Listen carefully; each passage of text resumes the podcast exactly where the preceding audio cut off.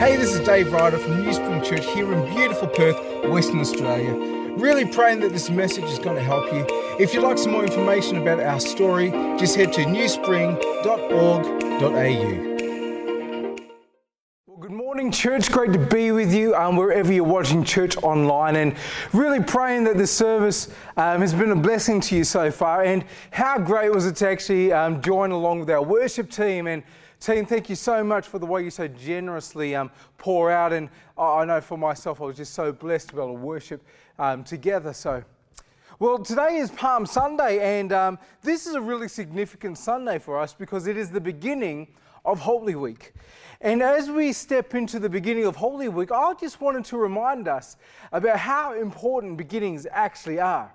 Um, if you went to a movie, or if you put in a DVD, or if you streamed a, a, movie, and all of a sudden the words came up and certain music came up, and the words that you read it said, A long time ago in a galaxy far, far away, well, we know what we're about to encounter. That's a certain type of movie. We understand that. When I was younger in high school, we read a number of books and studied them. And one of the books had the beginning, it was the best of times, it was the worst of times. And eh, we understand that beginnings are important because they set a tone and they set a trajectory upon which we are um, set on a path of discovery. Well, when it comes to Holy Week, and in particular Palm Sunday, this is precisely what we read in Scripture. The beginning of this week is so informative and so important for us to understand, and it is a, it is a beginning that is supposed to really shape our lives. And this beginning starts with the triumphal entry of Jesus into Jerusalem. I'm going to read from Matthew's account, um, found in Matthew 21. Um, I'm reading from the New Living Translation. The scripture will be on the screen. As Jesus and the disciples approached Jerusalem, they came to the town of Bethphage on the Mount of Olives. Jesus sent two of them on ahead. Go into the village over there, he said. As soon as you enter it, you will see a donkey tied there with its colt beside it. Untie them and bring them to me. If anyone asks what you are doing, just say, The Lord needs them, and he will immediately let you take them. This took place to fulfill the prophecy that said, Tell the people of Israel, look, your king is coming to you. He is humble, riding on a donkey, riding on a donkey's colt. The two disciples did as Jesus commanded. They brought the donkey and the colt to him and threw their garments over the colt, and he sat on it. Most of the crowd spread their garments on the road ahead of him. Others cut branches from the trees and spread them on the ground. Jesus was in the center of the procession, and all the people around him were shouting, Praise God for the Son of David! Blessings on the one who comes in the name of the Lord. Praise God in highest heaven. The entire city of Jerusalem was up in an uproar as he entered. Who is this? They asked. The crowds replied, It's Jesus, the prophet from Nazareth in Galilee. Now, from this story, this triumphal entry of Jesus, I want to highlight two things. At the very beginning of Holy Week, on Palm Sunday, two things about this triumphal entry. And these two things should shape our life. And, and the funny thing with beginnings and things that we read over and over again is that these two things may, ne- may, may not be apparent to us, or we may never have considered them before. But nevertheless, these are two things that are front and center in the scripture. The first of these is a change in direction. A change in direction. We might even consider the adage, the winds of change. I'm sure we've heard that, the winds of change. Verse 1 says, As Jesus and the disciples approached Jerusalem, they came to the town of Bethphage on the Mount of Olives. Jesus sent two of them on ahead. Now, in Mark and Luke's account of this very same moment, they say that as Jesus was approaching Jerusalem, they came by the town of Bethphage and Bethany. Now, this little detail that is placed in Matthew, Mark, and Luke's account is placed there on purpose. It's a detail that is significant and it means something. Now, for us living in Western Australia 2020, we can easily read past that, and indeed, I've read past that for a large part of, of my Christian journey, but this is telling us something really significant that Jesus, as he's coming to Jerusalem, and as he's coming to Jerusalem, understand he's also coming to the temple, but as he approaches Jerusalem, Jesus was approaching Jerusalem from the east. That's pretty significant. Now, for us, it may not seem apparently why that's significant, but understand for anyone who first read this document, understanding who Jesus is, what Jesus is doing, and, for a first century Jew who is completely saturated and immersed in Israel's scriptures, this little detail would not have been lost on them. In fact, it would have conjured scriptures and, and memories and accounts of things in Israel's past, and, and it would have brought that to the foreground. One of the most devastating scriptures in Israel was actually spoken by the prophet Ezekiel. Um, read this Ezekiel 10, verse 18 to 19. Then the glory of the Lord departed from over the threshold of the temple and stopped above the cherubim. While I watched, the cherubim spread their wings and rose from the ground, and as they went, the wheels went with them. They stopped at the entrance of the east gate of the Lord's house, and the glory of the God of Israel was above them. Let me ask you a question. What is it that makes the temple the temple? I mean, we understand, we can picture the temple as this huge, great, grand building. But the grandeur of a building doesn't make a temple. The, the furnishings inside of that building does not make it a temple. The treasure which is inside that building does not make it a temple. Even the fine linen inside of that temple, that's not what that building doesn't make it a temple. The one solitary thing that makes a temple a temple is the presence of God, the presence of Yahweh. And in this vision, Ezekiel is giving one of the most devastating um, visions that could ever have been fathomable that in this moment, as Ezekiel is seeing this, that because of the corruption and the sin that's apparent in the temple, God has had enough. And because He's had enough, He has lifted His glory from the temple, and His glory, His presence has now moved away. This is utterly devastating news. It's, it's something that is just so devastating for everyone to have read and seen because of the corruption. God's glory has departed. But understand and pay attention. God's glory has lifted and departed via the east gate. And we understand enough of God's character that when He actually says something of judgment, judgment also comes with hope. So the question is if God's glory has departed, will it ever return again? And of course, the answer is yes. Of course, it is. We understand that. This side of the cross, looking back on Israel's scriptures, looking back on the, the, the, the, salvation history, the story of God, we can say, yes, emphatically, God's glory does return. It's returning. But have you ever considered from which direction God's glory would return? This is very, very interesting. Another vision Ezekiel has in Ezekiel 43, I'll read from verse 1 to 4, says this Then the man brought me to the gate facing east and I saw the glory of God of Israel coming from the east. His voice was like the roar of rushing waters, and the land was radiant with his glory. The vision I saw was like the vision I had seen when he came to destroy the city, and like the visions I had seen by the Chebar River, and I fell face down. The glory of the Lord entered the temple through the gate facing east the glory of God, the glory of Yahweh. It will return to temple. Praise God. Amazing. But guess what? It's going to return from the east. God's glory had lifted and it left towards the east. And now, as we read at the beginning of Holy Week, Palm Sunday, the triumphal entry of Jesus, we actually see the glory of Yahweh. Yahweh Himself, He is approaching Jerusalem. And, and so, approaching Jerusalem, He is approaching the temple, and He is coming from the east. There's this change of direction.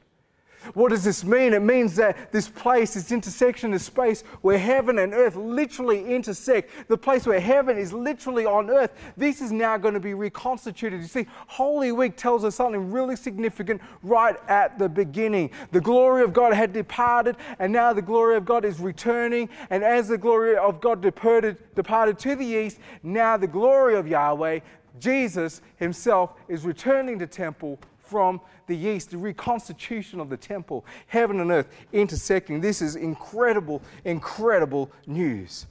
And Ezekiel, he had further visions. He had visions of, uh, of how when God comes back to his temple, he's going to rebuild another temple, another temple that's going to be built. And if you consider what is it that happens during Holy Week, during this Passion Week? Well, Jesus enters Jerusalem from the east. He goes into the temple and he cleanses the temple, thus declaring judgment on the temple, very much very similar to how Ezekiel did it himself. And then he says something which is so widespread that everyone knows about it. And it's so widespread that even as Jesus is hanging on the cross, it is used by a means to mock him while he's hanging on the cross. Mark 15, verse 29 to 30 says this as Jesus is on the cross, he says, Those who passed by hurled insults at him, shaking their head and saying, So you are going to destroy the temple and build it in three days. Come down from the cross and save yourself. Jesus did indeed say that he would destroy this temple, and in three days, he'll build it again. Now, understand the narrative. Pay attention to the narrative now. This is really, really significant. The glory of God departs from the temple in the vision of Ezekiel. Ezekiel has a vision that the glory of God would then return from the east and that another temple would be built. Fast forward, Jesus approaches Jerusalem from the east. As he approaches the temple, he goes into the temple, declaring judgment upon it. And he declares that he himself will destroy this temple and he will rebuild it in three days. Jesus is crucified. Jesus is dead for one day, two days, three days, and after that third day, a new temple is built. And the temple, remember this the temple is that place, is that space where heaven and earth intersect. See, Jesus, the beginning of Holy Week, the triumphal entry of Jesus, the beginning of this week is telling us something very significant. That Jesus is the re-establishment of this heaven and earth space that has previously been ruptured because of sin in this world. And if you and I are found in Christ, the implications of this, oh, the implications are so, so profound. 1 Corinthians 6, verse 19 to 20 says this Do you not know that your bodies are temples of the Holy Spirit? There's that word temple. What does that mean? Heaven and earth intersecting. Do you not know that your bodies are temples of the Holy Spirit who is in you, whom you have received from God? You are not your own, you were bought at a price. Therefore, honor God with your bodies. You see, beginnings are so, so important. The beginning of Holy Week shows us Jesus, Yahweh, returning to Jerusalem. He's coming from the east. God has changed the direction. Direction's been changed. The winds of change, uh, uh, of change are now here. What was now a reality that is completely gone. We are now living in a new paradigm, in a new reality. This new temple has been rebuilt, has been reconstituted, the place where heaven and earth intersect. It is once again here, and you and I now get to live in that reality. We are temples of the Holy Spirit. It's something that was seen as Jesus starts coming to Jerusalem from the east, going from Bethphage to Bethany up the Mount of Olives, and he comes and he approaches Jerusalem. See beginnings are so, so important. So that's the first thing that's significant. Second thing is the colt of a donkey. The colt of a donkey. Let's read from verse 2. Jesus said, Go into the village over there, he said. As soon as you enter it, you will see a donkey tied there with its colt beside it. Untie them and bring them to me. If anyone asks what you are doing, just say, The Lord needs them, and he will immediately let you take them. This took place to fulfill the prophecy that said, Tell the people of Israel, look, your king is coming to you. He is humble, riding on a donkey, riding on a donkey's colt. The second thing that the beginning of Holy Week shows us is the colt of a donkey, and this is really significant. And this really does shape our Christian life. All of this is happening at the time of Passover. Let's not forget that. Passover is a huge event. It's one of the three festivals, feasts that the Jewish people would make pilgrimage to come, and it's estimated there's probably about half a million people in Jerusalem at the time. And because it's such a big event, and because there are so many people, there is the possibility of unrest. Think about it. Passover is a celebration, a remembrance of that time in history where God rescued his people from the grip of a dominating, ruthless empire. Where do we find Israel now? Well, right now, celebrating this Passover, they are being dominated and terrorized by the most dominant empire in the known world at the time, the Roman Empire. They're absolutely ruthless. And you have all of these people in this one spot celebrating how God did this in the past. I mean, there is great possibility of unrest. And it's for this reason that we actually find that Pontius Pilate is in Jerusalem. The reason why he's in Jerusalem is just in case there is unrest. And because he's come for that, for, for that point and that purpose, he has, he has brought his military entourage with him so that if any disturbance happened, if there was any um, unrest, he would just snuff it out with the power of Rome.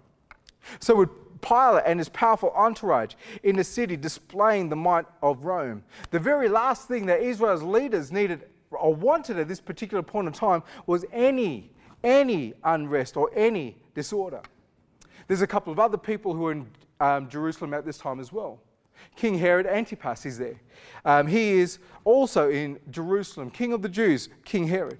And also Joseph ben Caiaphas, the high priest. He is also in Jerusalem. So there is this heightened activity in Jerusalem, and there are these powerful, powerful people. You have Pontius Pilate, you have Herod, you, you, you have Caiaphas. They are all in Jerusalem together. There is this great combination of power, of might, of people all mixing and mingling, and this one time, half a million people all around where these people have come to celebrate the mighty act where God rescued his people from a ruthless empire. And with this in mind, you need to understand that the leaders did not want any unrest.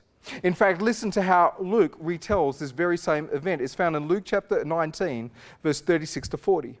As he rode along, the crowd spread their garments on the road ahead of them. When they reached the place where the road started down the Mount of Olives, all of his disciples began to shout and sing as they walked along, praising God for the wonderful miracles they had seen. Blessings on the King who comes in the name of the Lord. Peace in heaven and glory in highest. But some of the Pharisees, listen to this, but some of the Pharisees among the crowd said, Teacher, rebuke your followers for saying things like that. He replied, If they keep quiet, the stones along the road would burst into cheers. Very interesting. Up until this point, Jesus would silence any identification of him as Messiah or of him as king. But you see, now is the moment as he comes to Jerusalem, as he comes to the temple. Now is the moment where Jesus is entering as the rightful king. And as he comes, he is entering and he is approaching his coronation service, which we will be celebrating this coming Friday, Good Friday. That is his coronation service. And Jesus enters the place where all of these powers that will bring great resistance to him, where they all are placed. Anyone who makes a messianic claim, they're going to resist, um, going to resist mightily. So there's King Herod. He um, represents royal power. He actually has the title of King of the Jews. I wonder what he's going to think when people start singing and rejoicing. He is the King of the Jews. I wonder what he think. Joseph ben Caiaphas, the high priest, this represents religious power. He has much to gain um, with Rome being in, uh, in power. He has much to gain. Um, he has a lot to gain. And then there's Pontius Pilate, who represents imperial or political power, the Roman governor. And with all of these three powers waiting in Jerusalem, Jesus the King approaches. Now, understand this if this was another king, if this was an earthly king, you would anticipate and probably expect that, that as a king is approaching the city to come to a coronation service where he is going to be rightfully crowned king, that in his wake that there would be devastation. You're either with me or against me. If you're not with me, I'm going to kill you. And if you're with me, come follow. But understand there's a difference between an earthly king and this King Jesus. Because in his wake, as he's traveling from village to village, as he is approaching Jerusalem, as he's coming to temple, as he is approaching his coronation service, he is not leaving destruction, he is not leaving devastation in his wake. What he is leaving is healing, deliverance in his wake. The kingdom of God is being left in his wake. People are being made whole, community is being resettled, like human flourishing is happening. The defacement of humanity is being erased as Jesus approaches his coronation service, which we'll be celebrating this coming Friday. But as Jesus comes to Jerusalem, there is this great juxtaposition in play, a great irony in play that we simply must pay attention to as followers of Jesus Christ living in this current world.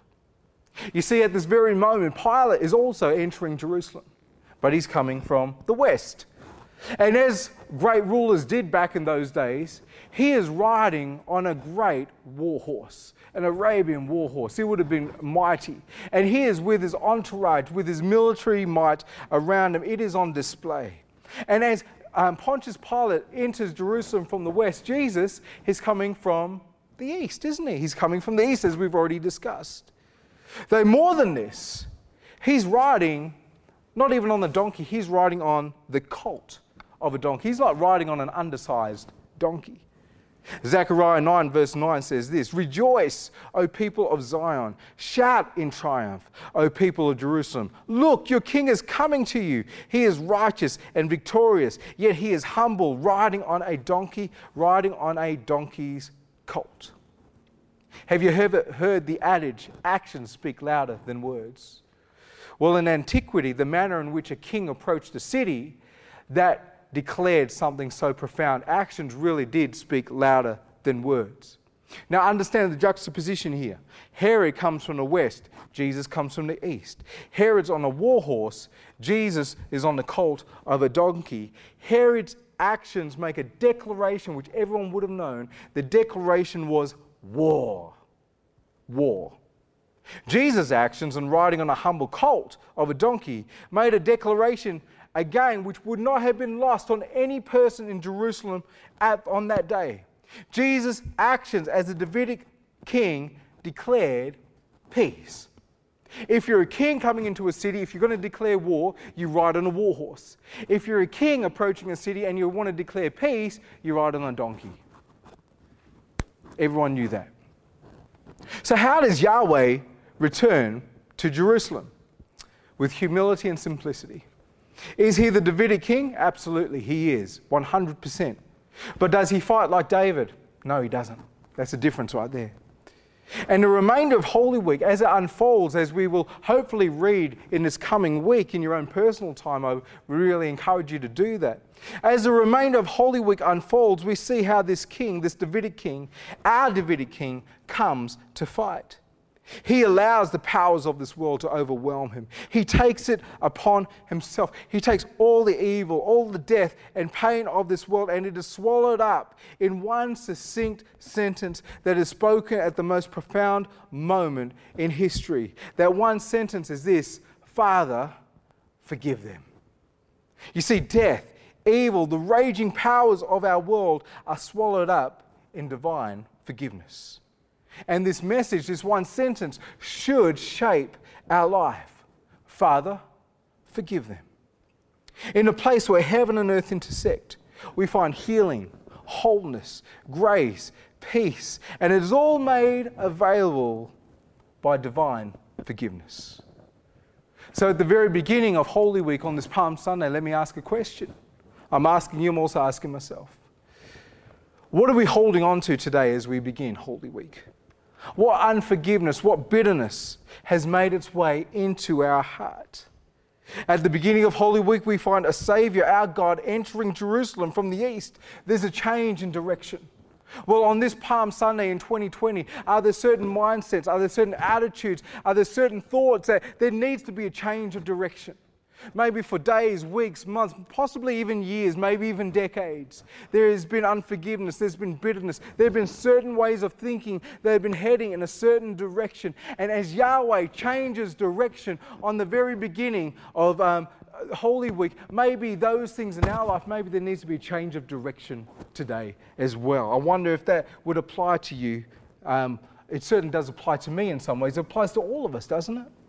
And at the beginning of Holy Week, we find Jesus, our God, riding on an undersized donkey, the colt of a donkey.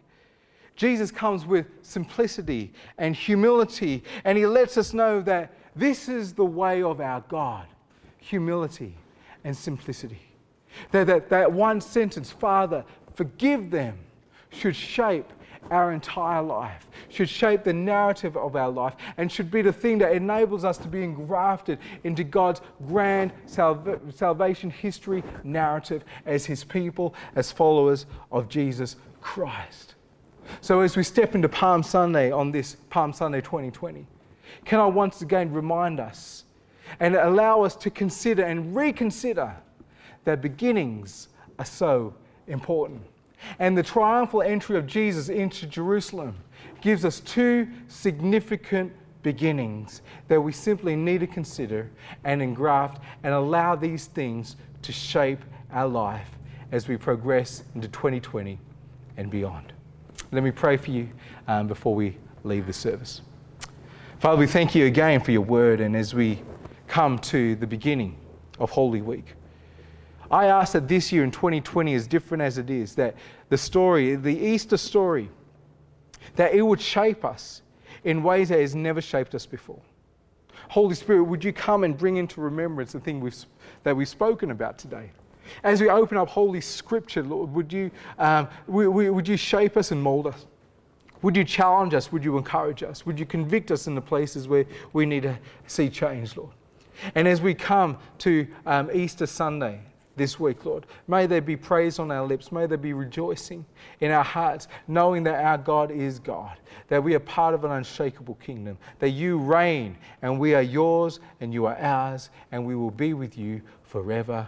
We pray these things in the name of Jesus Christ, our beautiful Savior. Amen.